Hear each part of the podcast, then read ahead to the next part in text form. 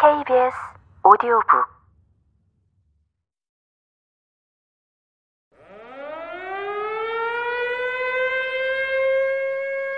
루시가 10학년이 되었을 때는 헝가리 정부는 강력한 지침을 내렸다. 음식점, 카페 등 어디에서도 실내, 실외에서 음식을 먹을 수 없고 포장만 가능하며 애완동물 산책도 집에서 2km로 제한했다. 식료품점을 제외한 모든 상점은 문을 닫아야 했으며 식료품점도 12시 이전에는 60세 이상이, 12시 이후에는 60세 이하가 장을 볼 수 있었다. 남편은 12시 이전에 물건을 살 수 있고 나는 12시 이후에 마트에 갈 수 있는 이상하고 요상한 생활이 지속되었다. 내 한국 일정도 취소되었고 남편의 출장도 전부 취소되었다. 그런데 이런 상황이 루시에게는 좋은 기회가 되었다. 모든 수업이 온라인으로 바뀌니 인터넷이 없는 루시는 우리 집에서 수업을 들었다. 루시가 우리 집에서 온라인 수업을 하던 어느 날, 자스민이 튀김기를 빌리러 왔다가 내가 남편 바지단을 줄이려고 꺼내놓은 재봉틀을 보았다. 미미, 재봉틀 할 줄 알아? 음, 간단한 것만. 옷은 못 만들어. 재봉틀을 눈여겨보던 자스민이 다음날 아침에 루시를 따라 우리 집에 왔다. 미미, 나 재봉틀 조금 할 줄 아는데 나 좀 가르쳐 줘. 응? 난 가르쳐 줄 정도는 안 되는데? 나는 전에 사놓은 천을 주면서 하고 싶은 것을 만들어 보라고 했다.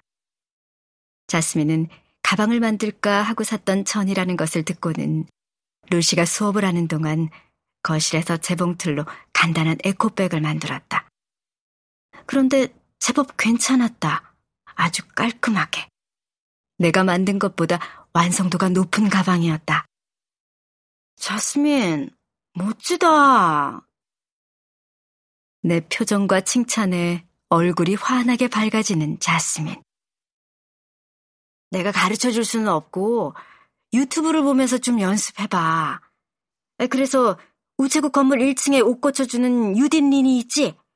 유딘 린이처럼 자스민도 돈을 받고 옷을 고쳐주거나 예쁜 것을 만들어서 팔 수도 있잖아.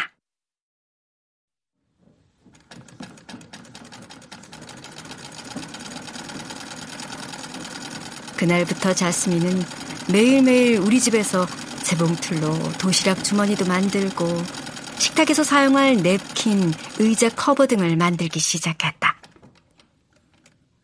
자스민이 만들면 내가 만든 값을 지불하고 만든 것들은 우리 집에서 사용했다. 유튜브로 알 수 없는 것은 우체국에 관리비 내려가던 날 마침 유딘 니니를 만나 자스민을 좀 가르쳐 달라고 부탁했다.